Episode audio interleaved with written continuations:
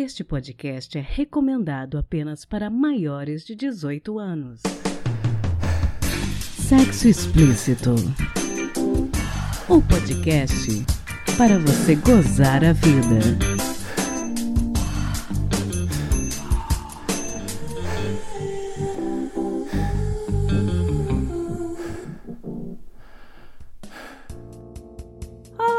Taradinhas, tudo bem com vocês? Hoje estamos aqui novamente com a obstetra e ginecologista paulista Olivia Oleia. Olá, Olivia, seja bem-vinda novamente. Oi, Pri, tudo bem? Muito obrigada por esse convite novamente. Estou muito contente de estar aqui novamente conversando com você. Agradeço demais. Eu que agradeço. Hoje nós vamos falar de vaginismo e de síndrome da vagina morta e eu já queria começar desmistificando o mito da síndrome da vagina morta. Bom, Olivia, explica um pouquinho para as nossas ouvintes o que, que é a síndrome da vagina morta. Nossa, Pri, é, chega até a ser curiosa essa pergunta, porque acho que uma forma muito direta para responder e para tranquilizar todas as mulheres em relação a esse nome horrível, né? Será que existe uma síndrome da vagina morta? É que eu que estudo sexualidade, sou formada em sexualidade, eu nunca nem ouvi ou estudei sobre isso é, nesses anos que eu estudo sexualidade, estudo o corpo feminino.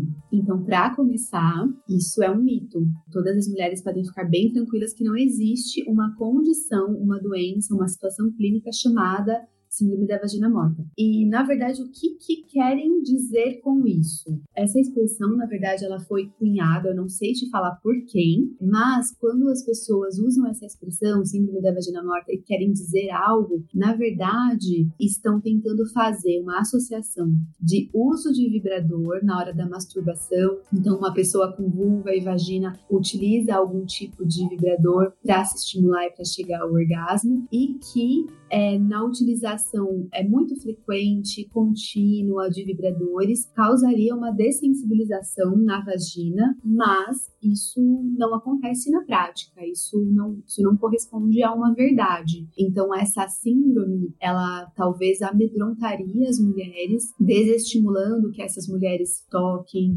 que gozem, que pratiquem a masturbação, é, talvez por esse medo de um vício num vibrador ou numa masturbação dessensibilizar a vagina, mas isso não é verdade. Você acha então que essa lenda urbana surgiu como muitas outras lendas urbanas, né, para desestimular o autoconhecimento, a masturbação feminina? Ah, com certeza, né? Nós, pessoas com, com útero, vagina e vulva, mulheres, nós não somos estimuladas a, a nos tocar, a nos conhecer, a colocar a mão na nossa própria vagina. É, nós não somos educadas para o nosso orgasmo, então somos pessoas com dificuldade para chegar ao orgasmo. E isso vem desde a nossa puberdade, com as ideias culturais, com a nossa educação familiar. Eu vejo esse mito, né, essa lenda urbana, como você colocou, como mais um, um empecilho para conseguir sentir prazer, para conseguir atingir o orgasmo, para descobrir qual que é o caminho do nosso prazer. É, e para falar muito, muito verdade, o vibrador é muito gostoso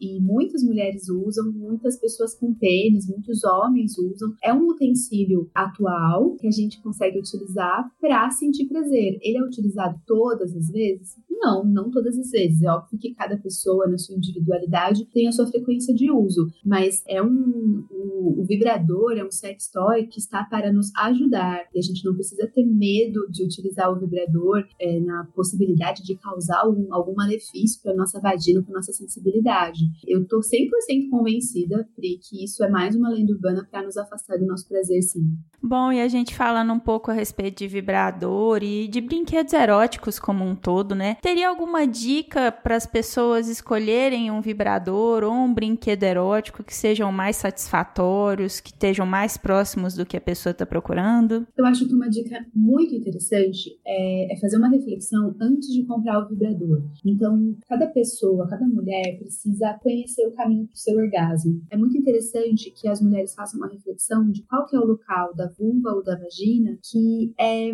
o mais sensível, qual que é o local da vulva ou da vagina que ela consegue estimular de uma forma persistente, friccionar, que vai levá-la ao orgasmo, né? Porque tem grandes diferenças, Pri. Tem muitas mulheres que sentem prazer né, com penetração vaginal e que vai fazer mais sentido vibradores em formatos de dildo, então vibradores que são utilizados para a penetração. Porém, Pri, tem um número muito, imensamente maior de mulheres que, na verdade, sente, consegue chegar ao orgasmo com o estímulo na vulva, na glande do clitóris que fica localizada na vulva. Então, para essas pessoas que conseguem chegar ao orgasmo com o estímulo da glande do clitóris ou até estímulos na própria vulva, estímulos diversos na vulva, faz tanto sentido um vibrador que seja utilizado para a penetração? Faz sentido é, o seu melhor ponto de estímulo ficar na vulva, mas você usar um vibrador que preenche a sua vagina? Vagina é vagina, vulva é vulva. Então, para essas mulheres que chegam no orgasmo por meio do estímulo da glande do clitóris na vulva, tem uns vibradores que são menores, tem os bullets e tem até os sugadores de clitóris hoje em dia. Então, são modelos diferentes. Eu acho que a minha dica seria: se uma mulher não tem nenhum bullet potente, pequenininho ou nenhum sugador de clitóris, dá uma investida e adquirir esse tipo de sex toy para fazer o teste. E uma outra dica, acho que seria um, algo secundário, seria sempre variar os vibradores. Então, tudo bem, a gente guarda o nosso dinheirinho, compra o nosso primeiro vibrador, tem vibrador de, nossa, de faixa de preço completamente diferente. A minha primeira dica seria tentar investir em algum sugador de clitóris ou um bullet. E a minha segunda dica, algo secundário, seria para variar os vibradores e ter vibradores diferentes, exatamente para poder variar o estímulo nas masturbações. Eu gosto sempre de falar que vibrador é um investimento que você faz em si própria, né? Independente do preço, né? O importante é que ele seja um estímulo interessante para a região onde você sente mais prazer, igual você estava falando mesmo. Sim, com certeza. Eu, né, como especialista em sexualidade, eu coloco a masturbação hoje em dia, para mim também individualmente, Pri, não é mais um mito, não é mais um tabu. Na verdade, é um momento de autocuidado. É como se fosse uma rotina. Tem pessoas que têm rotina de skincare e cuidam muito da pele, passando uma sequência de produtos e tal. A masturbação, ela pode ser feita diariamente, ela não faz mal, ela pode ser feita com vibrador também e ela é um grande momento de autocuidado, é um, é um momento de prazer, de liberação de hormônios. É isso deixa um residual no corpo. A pessoa ela fica ainda com os benefícios dessa sensação boa por horas depois. Então eu concordo bastante com você é, e, e acho acho legal a gente fazer essa, essa mudança de perspectiva, né? Enxergar a masturbação como um autocuidado. Sensacional. Agora que a gente deixou essa lenda urbana, que é a síndrome da vagina morta, para trás, quero falar com você de vaginismo, que é uma disfunção sexual que acomete muitas mulheres porque causa dores durante penetração vaginal, seja com pênis, dedo, absorvente ou qualquer outro objeto. Queria te perguntar o seguinte: como a mulher pode ter pistas de que o que ela está sofrendo é vaginismo? Quais os sintomas ou sinais de alerta, digamos assim? O principal sintoma, dificuldade na penetração no momento que ela deseja ser penetrada. Então, ela pode estar tá tentando estar no, encontro sexual, transando com a sua com a sua parceria. No momento que ela que ela vai ser penetrada, seja por um dedo, é, seja por um objeto erótico, seja por um pênis, ela deseja essa penetração, mas ela não consegue a penetração por motivo de muita sensibilidade e muita dor, principalmente na entrada da vagina. Então é importante a gente colocar aqui que dor no sexo, a gente de vez em quando pode sentir alguma posição, a gente está sendo penetrada, a gente sente uma dor mais no fundo da vagina e a gente para, interrompe, troca de posição e essa dor desaparece. Isso não é vaginismo. É vaginismo é uma impossibilidade de penetração vaginal no momento que você deseja ser penetrada. Então você quer ser penetrada, para você isso faz sentido, mas na tentativa você não consegue. E isso acaba gerando um ciclo de medo, de tensão e de dor. A mulher sente muita dor e por conta de sentir dor, ela começa a fazer um ciclo de antecipação, que acaba sendo a tensão e medo, que as dores futuras que ela vai sentir em outras relações. Aí com isso, esse ciclo bem estabelecido acaba culminando numa impossibilidade de penetração. Então as mulheres mulheres que têm vaginismo, elas não, não toleram a penetração. Elas praticam sexo, sim, de outras formas. É, o nível de angústia e de queixa relacionada ao vaginismo, ele também é muito diferente. Existem mulheres que consideram ter uma vida sexual super satisfatória, apesar de ter vaginismo, e muitas buscam ajuda para tentar tratar e ajustar esse quesito da penetração, porque a penetração, apesar de não ser para muitas mulheres o clímax do sexo, ela é bastante gostosa, então vale a pena a gente ajudar essas mulheres a desfazer essa situação que se encontram. É, imagino que também para parceria seja uma situação um pouco complicada, constrangedora, né? Porque eu acho que no imaginário da maior parte das pessoas o sexo é penetração ou envolve alguma coisa relacionada à penetração. Claro que o sexo é muito mais do que penetração, né? Mas faz parte, né? Sim, concordo com você, né? Ah, o sexo, eu acho que é um grande grupo de inúmeras práticas sexuais. A penetração é simplesmente uma prática sexual, mas que na nossa cultura ela é muito valorizada. Porque a gente valoriza muito o pênis, né? Então a penetração envolve bastante o pênis e a penetração ela também ela é necessária para que a gente consiga se reproduzir, ela é necessária para a reprodução da nossa espécie. Então acho que são dois fatores que contribuem muito para que a nossa cultura valorize demais simplesmente uma prática sexual, que é a penetração. É, mas sexo, sexo mesmo, é um conjunto de práticas e a gente não precisa pontuar como sexo apenas quando existe penetração. Mas, Pri, ok que sexo não é só penetração. Mas, né, quando você se vê na sua vida, com a sua trajetória sexual, e você percebe que você tem questões que te impedem de viver a sua sexualidade, de, de praticar é, sexo, práticas sexuais da forma como você deseja, eu acho que é muito interessante que essas mulheres tenham sensibilidade para suas situações e busquem ajuda, porque é, sendo bem conduzida, é uma situação que a gente pode reverter e abrir é, um outro cenário na vida sexual dessa mulher para que no futuro ela consiga praticar inúmeras inúmeras, inúmeras posições, realmente executar práticas sexuais diversas. Bom, como você está falando, é, a mulher deve procurar uma ginecologista, deve procurar ajuda, né? E uma vez que ela receba esse diagnóstico, como que é feito o tratamento do vaginismo? Primeira coisa é a seguinte, né? A ginecologista é uma formação um pouco básica, né? Todo ginecologista tem formação para atender queixas sexuais? Não.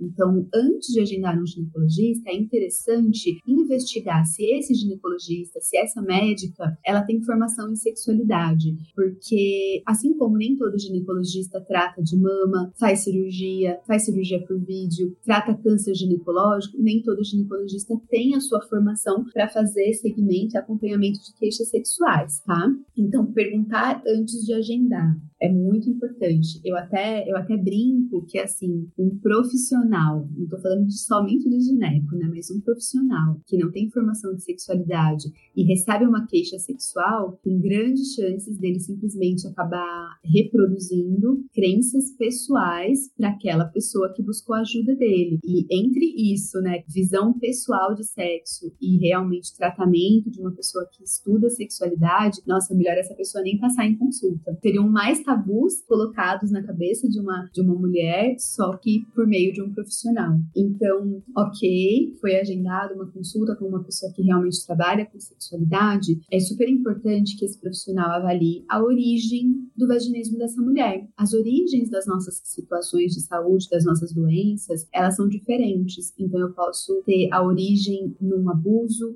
que aconteceu há anos atrás. E quando eu falo abuso, existem níveis de abuso também diferentes, né? Acontece que para aquela pessoa que foi machucada, que tem uma ferida, aquele abuso sofrido foi intenso o suficiente para marcar negativamente é, o sexo e a penetração e fazer com que essa mulher desenvolva o vaginismo. A gente precisa resgatar qual é a origem desse vaginismo. Foi um abuso, é a história que ela escutou sobre sexo dentro da família, é uma educação que é muito castradora, é algo relacionado a crenças religiosas que acabam não batendo com práticas sexuais que seriam rotineiras, é simplesmente uma dúvida anatômica, como mulheres não foram educadas para o orgasmo, educadas para colocar a mão nas suas, nos seus genitais, Será que esse afastamento do corpo fez com que muitas dúvidas crescessem na cabeça dessa mulher a ponto dela não conseguir usar a vagina no sexo? Então, o primeiro passo é identificar qual que é a origem do vaginismo, ou pelo menos a principal causa do vaginismo. A partir do momento que a gente identifica, é, estabelecer uma relação de confiança com essa mulher, também contar que não vai ser de um dia para outro, não é em uma consulta, não é em uma semana, é um início de um processo que tem que ser leve, que tem que ser divertido, que tem que ser gostoso,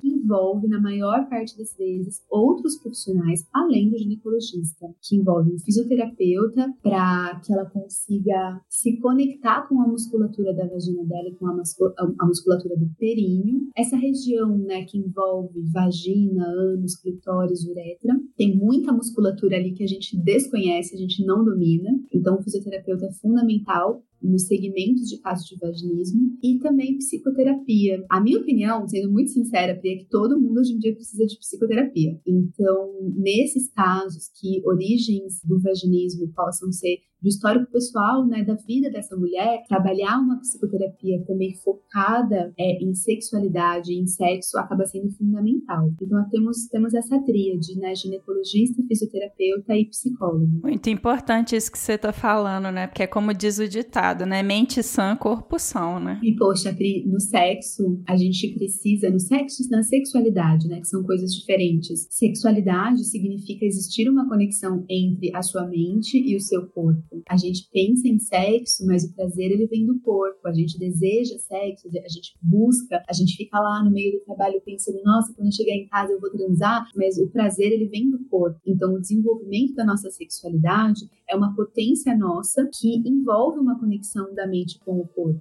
Quando não existe essa conexão, quando não está casado mente e corpo, sim, questões é, negativas relacionadas à sexualidade e às práticas sexuais, elas aparecem, inevitavelmente. Bom, dentro disso que a gente está conversando, eu queria saber se por acaso existe algum exercício ou dica dica, que às vezes a ouvinte tá pensando assim, ah, né, seria bom eu evitar chegar nesse tipo de situação, ou evitar qualquer coisa desse tipo, assim, existe alguma coisa nesse sentido que a gente possa fazer para evitar o vaginismo? É assim, as mulheres que têm uma boa vida sexual, uma vida sexual satisfatória e sempre pode melhorar, elas estão muito longe de desenvolver um vaginismo e isso não deve ser um motivo é, de medo, né, de temor. Nossa, se eu desenvolvo vaginismo ao longo da vida. Não, não é muito assim que funciona. Quem tem uma vida sexual satisfatória, eu acho que só deve focar os seus esforços e a sua energia para que melhore cada vez mais. Agora, as mulheres que já iniciam a prática sexual tensas, com medo, que antes de transar já fica pensando se vai doer ou se não vai doer, se já tem um registro de transas que foram dolorosas, é, mas que ainda conseguem ser penetradas, eu acho que essas mulheres precisam ficar bem atentas e entender, desenvolver lucidez, que a situação atual que elas se encontram, que já não é um sexo gostoso, um sexo confortável, um sexo de 100% de prazer, que já existe no sexo que elas praticam um pouco de tensão, um pouco de medo e um pouco de dor, é, mesmo que elas consigam a penetração, essas mulheres elas poderiam sim é, buscar ajuda para conversar sobre sexualidade, para conversar sobre práticas sexuais e tirarem as suas dúvidas. É, é uma situação, Pri, que não é de um dia para outro. O vaginismo é uma situação que se constrói. E eu costumo dizer, é, eu atendo mulheres com vaginismo, né? E eu tenho uma fala até para é, acolher essas pessoas que possuem essa situação. Eu acho essas mulheres com vaginismo extremamente inteligentes, porque o vaginismo nada mais é do que o seu corpo percebe que o sexo não é tão bom, não é tudo aquilo que disseram, não tem nada a ver com o que aparece no, nos pornôs. Eu não sinto tanto prazer, eu nunca gozei. Na verdade, quando fizeram aquilo, doeu. Quando eu sofri um abuso, foi horroroso por que, que eu vou fazer isso mais vezes na minha vida, sendo que não é gostoso? Eu vou fazer outra coisa na vida. Eu vou ler um livro, eu vou assistir série. Então, eu acho essas mulheres extremamente inteligentes, porque se elas tivessem tido ao longo de suas vidas registros positivos sexuais e sobre sexualidade, elas não chegariam a essa, vamos colocar aqui entre aspas, né, conclusão de que é melhor não ser penetrada, entendeu? Então é um desenvolvimento, né? É um desenvolvimento que envolve inúmeros registros que são negativos. É, então essas mulheres hoje em dia, né, que percebem que sim, eu tenho muito registro negativo na minha história sexual, eu preciso de ajuda para renovar, para ressignificar é, todos esses registros e conseguir colocar registros positivos para que consigam um dia chegar num sexo seja bastante satisfatório. E para aquelas, né, por último, por fim, que realmente não conseguem mais penetração, é, não é um motivo de desespero, não é um motivo de constrangimento, é, não tem que se envergonhar com essa situação.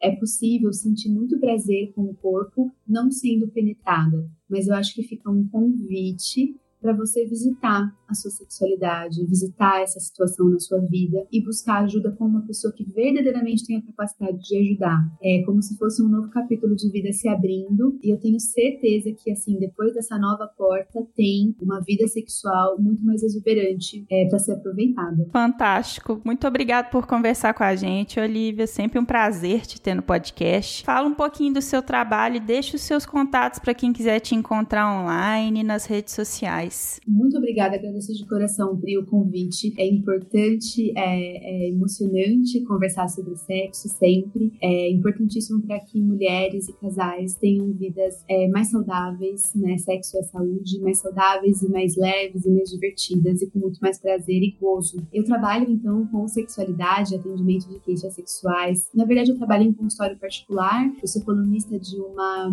plataforma de conteúdo sobre sexualidade e sexo, que é Amora Prazer. E vocês conseguem me encontrar nas redes sociais com o meu nome, doutora Olivia Olé. É assim que vocês me encontram. Agradeço demais a oportunidade de estar aqui, viu, Pri? A gente que agradece.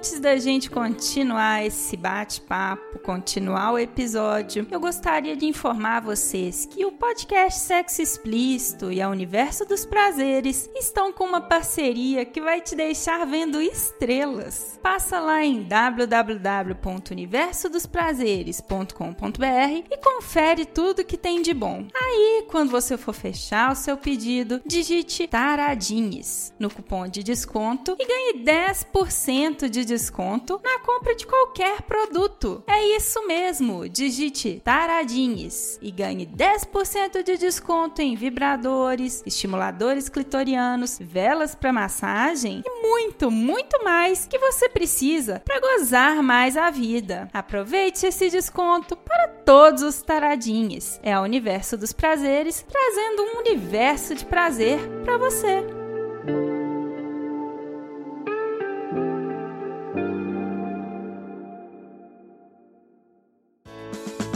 Se toca.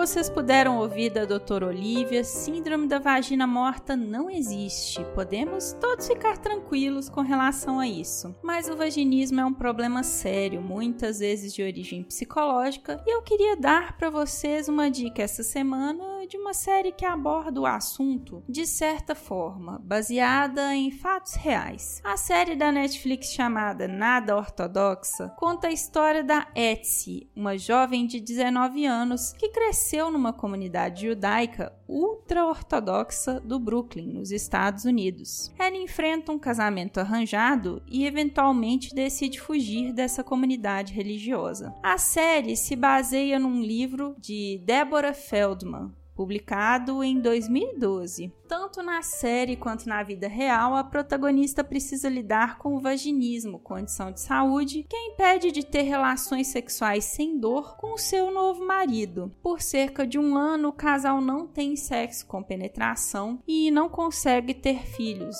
a personagem é humilhada e criticada tanto pelo parceiro como pelos sogros e por vários outros membros da comunidade onde ela vivia. A gente percebe claramente que por causa da situação, o problema só se agrava e ela não encontra compreensão em ninguém. Eu acho interessante que a gente consegue perceber claramente a questão psicológica no caso da Etsy e como ela sair desse ambiente faz bem para ela em todos os sentidos. É o que eu gosto de frisar aqui no podcast: sexo não é uma caixinha isolada, é algo transversal que perpassa a vida em todos os sentidos. Então, fica aqui a dica da série da Netflix chamada Nada Ortodoxa, com apenas quatro episódios, bem interessante, para a gente ter um entendimento melhor de como pode ser prejudicial para a nossa saúde sermos obrigadas a ficarmos em ambientes que nos oprimem e que todas nós possamos ter a coragem de entender que o melhor é sair e sairmos, e que possamos receber a compreensão de pessoas que nos abriguem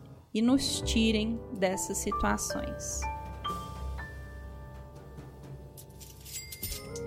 Você sabia que você pode contribuir com podcast Sexo Explícito? Não? Então vou te explicar. Temos duas formas de contribuição, pelo PicPay e pelo Apoia-se. Contribuindo com 10 reais, você tem direito a participar de nosso grupo exclusivo no Telegram, além de concorrer a sorteio de brinquedos eróticos a cada três meses e assistir com exclusividade e ao vivo a entrevistas sobre educação sexual, saúde e sexualidade. Então, que, que você está esperando? Vai lá em picpay.me barra sexo explícito ou em apoia.se barra sexo explícito podcast. Espero você!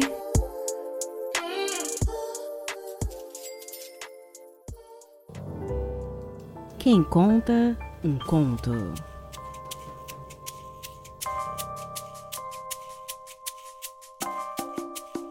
Que vocês vão ouvir agora pode ser considerada a nossa primeira participação internacional no podcast. O narrador é de Angola, país no sul do continente africano. E quando ele me escreveu dizendo que queria narrar um conto, eu fiquei muito, mas muito surpresa. Eu jamais imaginei que eu teria ouvintes em outros países. Acho que às vezes a gente esquece, né, que o português é uma língua mãe que abarca outras nações, né?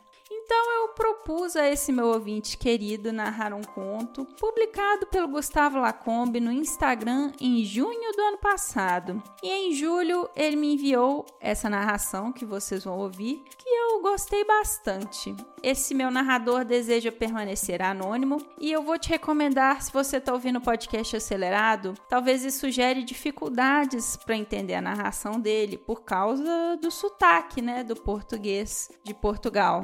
Então eu recomendo desacelerar o podcast antes de ouvir o conto.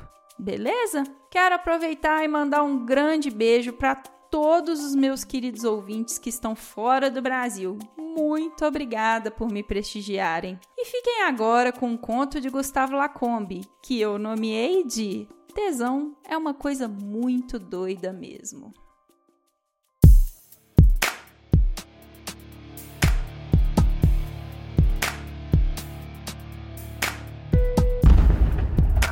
Como eu posso explicar o que estou sentindo com você?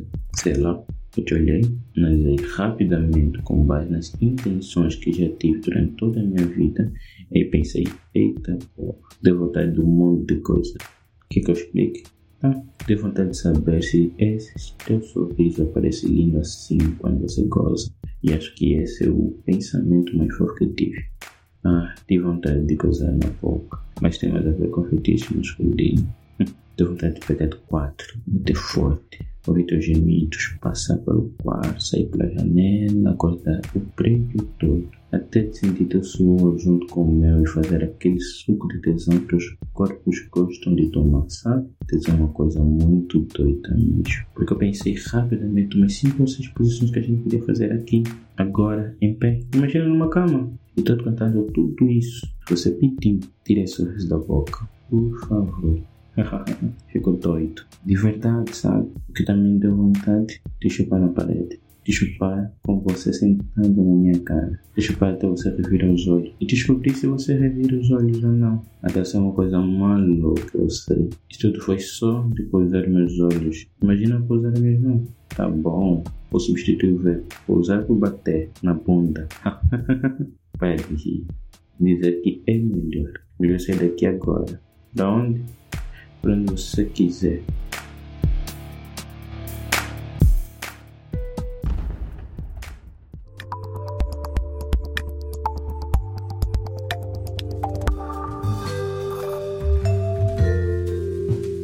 Este foi mais um episódio do podcast Sexo Explícito. Foi bom para você?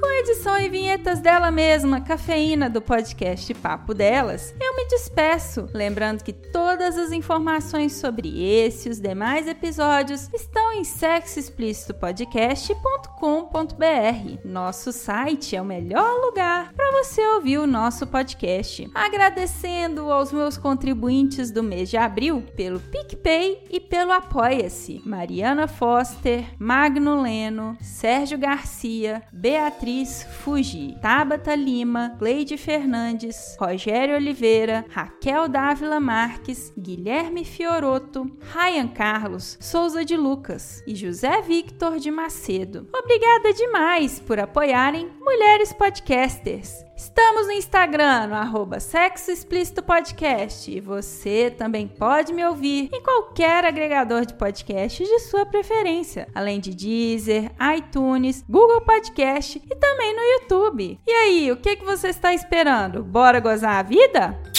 Beijo!